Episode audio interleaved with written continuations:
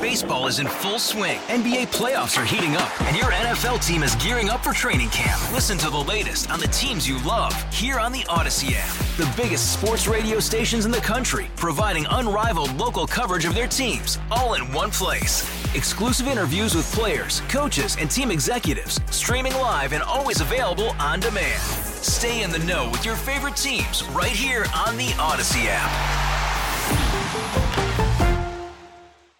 Welcome back. It is Hardline here on News Radio 930 WBEN. Obviously, having some technical issues with our hotline. We'll have to get that worked out before tomorrow. Uh, but I am happy to to uh, now bring on State Senator George Borrello. Senator, good morning. Good morning. Good to be back on with you. Uh, Senator, before we get into the redistricting, uh, your comments on the, the last week that you've seen up here in Western New York, in Buffalo, and also uh, your call for passage of the Mental Health Reform Act.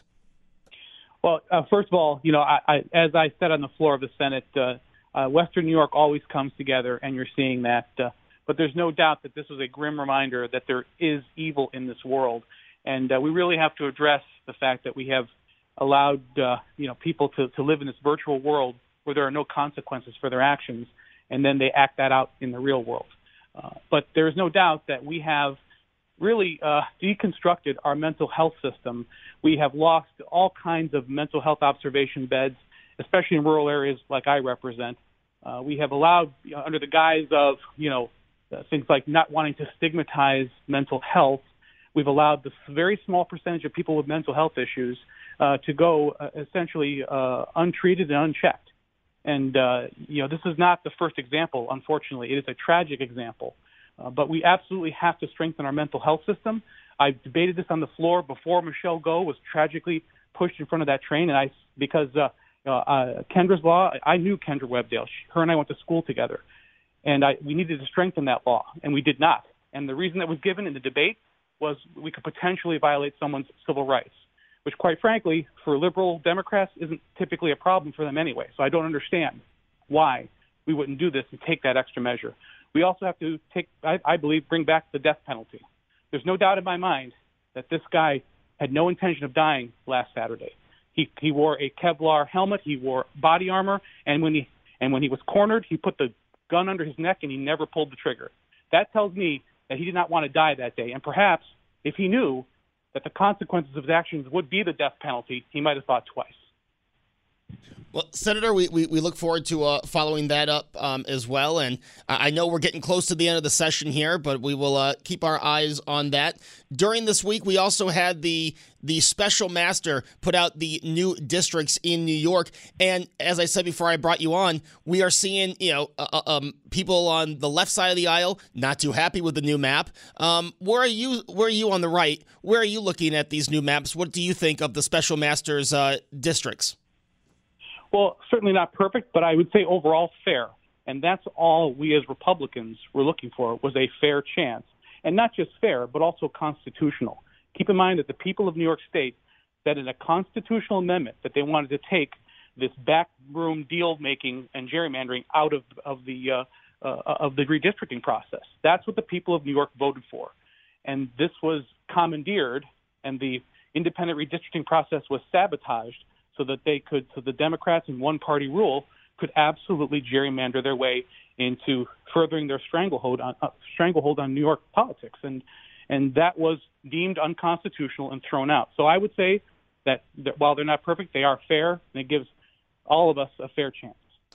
Is this what's going to now be the norm? Sending uh, having an original drawing by the majority party and then having that sent to a special master because, as we see, judges in New York, um, uh, uh, obviously this time around, deemed it unconstitutional.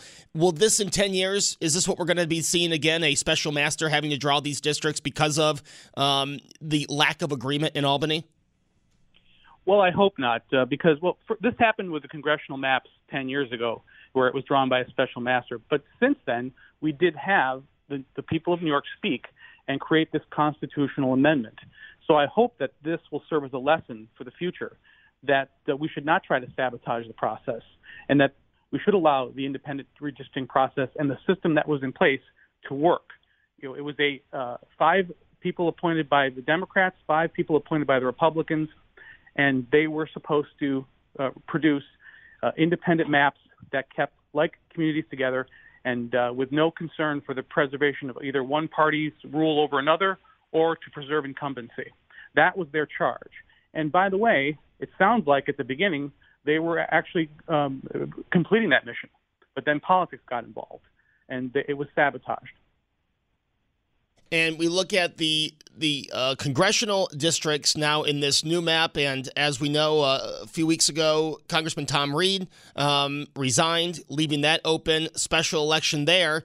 Um, State Senator, are you uh, interested in running for Tom Reed's old seat?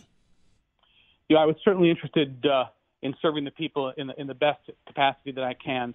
Uh, and I was uh, interested in that seat. But, you know, as you're probably aware, the new 23rd congressional district now uh, goes up into southern Erie County, uh, including Orchard Park, where Congressman Chris Jacobs lives. And uh, you know, Chris has been a great partner. I worked with him in the state senate. Uh, he's been, uh, I, I believe, uh, an outstanding representative for our region, and uh, and uh, he has indicated that he will run for the 23rd congressional district. And I, I wish him well. I will support him, and uh, I look forward to working with him. Looking at that 23rd, at that new district, now that the special master has drawn the map, do you think that that is a district that is fair and will be able to be evenly represented? Uh, I believe so. Uh, when you look at Southern Erie County, and keep in mind, you know, I live right on the border of Chautauqua County and Erie County in, in Sunset Bay, uh, and the areas of Southern Erie County that are included in the 23rd are, for the large part, rural. Uh, you know, very agricultural. Uh, as is uh, uh, most of the 23rd Cong- congressional district. And this new district doesn't stretch as far east as the current 23rd, uh, and certainly not as far as the gerrymandered district of the Democrats drew, which I think is is is uh, is largely a, a, good, fair representation and an opportunity for representation. Uh, I, I, will say, if there's one, you know, I, if there is one significant change is that uh, Erie County now will be the largest county, even the, just the portion of it that's in the 23rd will be the largest county uh, in the 23rd congressional district by far. So that does, uh, you know, that does uh, kind of lean things one way, but overall, it's Western New York, and uh, I think that the areas that are in that district are, you know, are very much like communities, and and I do believe overall you will see fair representation for everyone from one tip of the district to the other. You know, we see the the special election now for the current 23rd district, you know, to hold the seat for a few months. Should that even take place? Well, it has to because the law that was passed here, and, and, and I support that law being passed because what has happened in the past is the governor had total control as to whether or not a special election was called. That's how I ended up in the Senate. Uh, you know, after the abrupt resignation of my predecessor, uh, there was a uh, you know, we went for the for the better part of a year in the uh, in, in this Senate district, this state Senate district, without a representative, and that caused a lot of damage that I'm still dealing with now, uh, because the governor chose just not to call a special election. And and and Cuomo's history was, if it was Republican, we don't have a special election. If the Democrat held seat, we will, uh, and that should not be allowed. That's why uh, I supported the law that would force that special election. So in this case, unfortunately, the timing is horrible, uh, and uh, it's going to really be, uh, you know, a, a difficult situation. It's going to be very expensive for local governments to hold all these elections. But we really wouldn't probably be facing any of this if the, the original redistricting process had followed the law and the Constitution and not been sabotaged. So uh, this may have be the kind of the last uh, part of that destructive uh, change that that, that purposefully happened. But uh, we're going to have to deal with it. I hate to put you on the spot, but knowing that someone has to fill that seat for a few months, is there anyone you would throw your support behind? Well, you know, I think from a logical standpoint, and again, I'm not an expert on everything uh, at the federal level. From a logical standpoint, it would seem that it would it would make sense uh, for Chris Jacobs to fill out that seat. Uh, you know, and that's a and, and I know there's talk of having a placeholder, uh, and I think for what it will amount to maybe four or five months, to to get on the ground uh, and to create an infrastructure, hire people, uh, you know, things like that. I just don't think it's uh, worthwhile endeavor for a brand new person that's never been in Congress before. So it makes sense to me uh, that, uh, especially being at the end of the year and there's you know there's quite a few breaks in, in the uh, you know, in session for Congress between uh, when this person will will take office and the end of the year. it would seem to make sense and be less disruptive to have that to have it happen that way. You know, as I mentioned, we're, we're getting toward the end of the session. Uh, we uh, we know you are um, urging the pass of the Mental Health Reform Act. Anything else you'd like to see done in Albany uh, before everyone goes home for break? Well, I think there's a number of things we'd all like to see. Unfortunately, I think a lot of the, the rest of the session is going to be hyper political. Uh, you know, because let's face it, we, we should have and should still repeal the disastrous bail reform reform laws uh, and discovery reform laws that have made New York State much more violent and dangerous. Uh, that would certainly love. I would love to see that on the agenda, but that probably won't be. Uh, there are several things that have been done. Uh, I'm calling the governor, continue to call on the governor to not lower uh, the 60-hour threshold for our farmers. Our farmers are already under a tremendous amount of stress, uh, and most of it caused by bad policy out of Albany.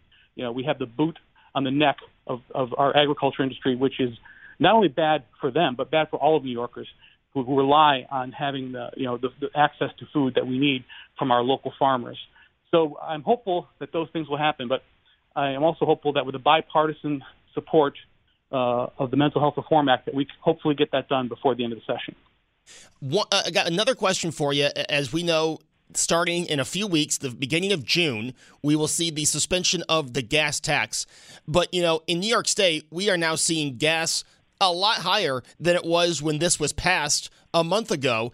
Is there anything else that New York State could be doing to lower the prices of gas um, more than the what they have cut from the uh, gas tax?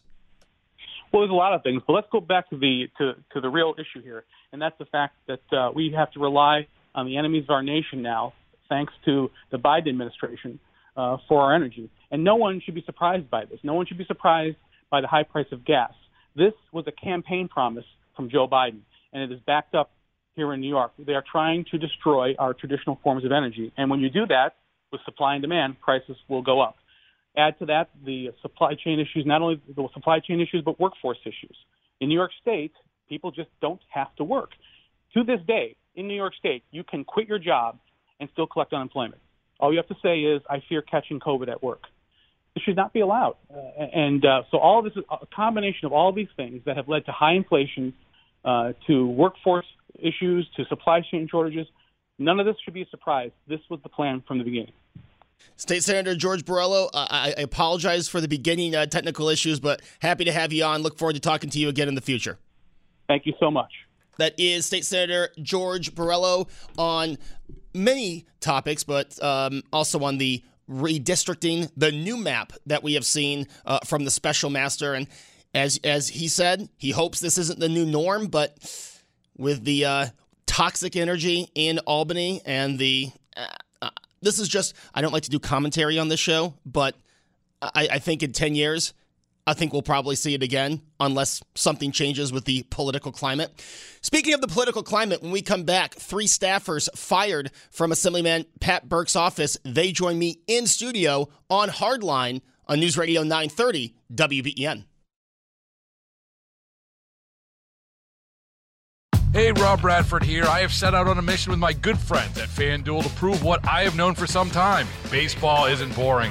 Now I have a daily podcast to prove it with some of the most notable people in the baseball world, screaming baseball isn't boring from the mountaintops or at least agreeing to come on our show. Players, managers, GMs, and yes, even the commissioner of baseball, Rob Manfred. It has been a constant wave of baseball's most powerful voices. So join the revolution, subscribe, and soak in Baseball Isn't Boring. Listen on your Odyssey app or wherever you get your podcast. You'll be glad you did.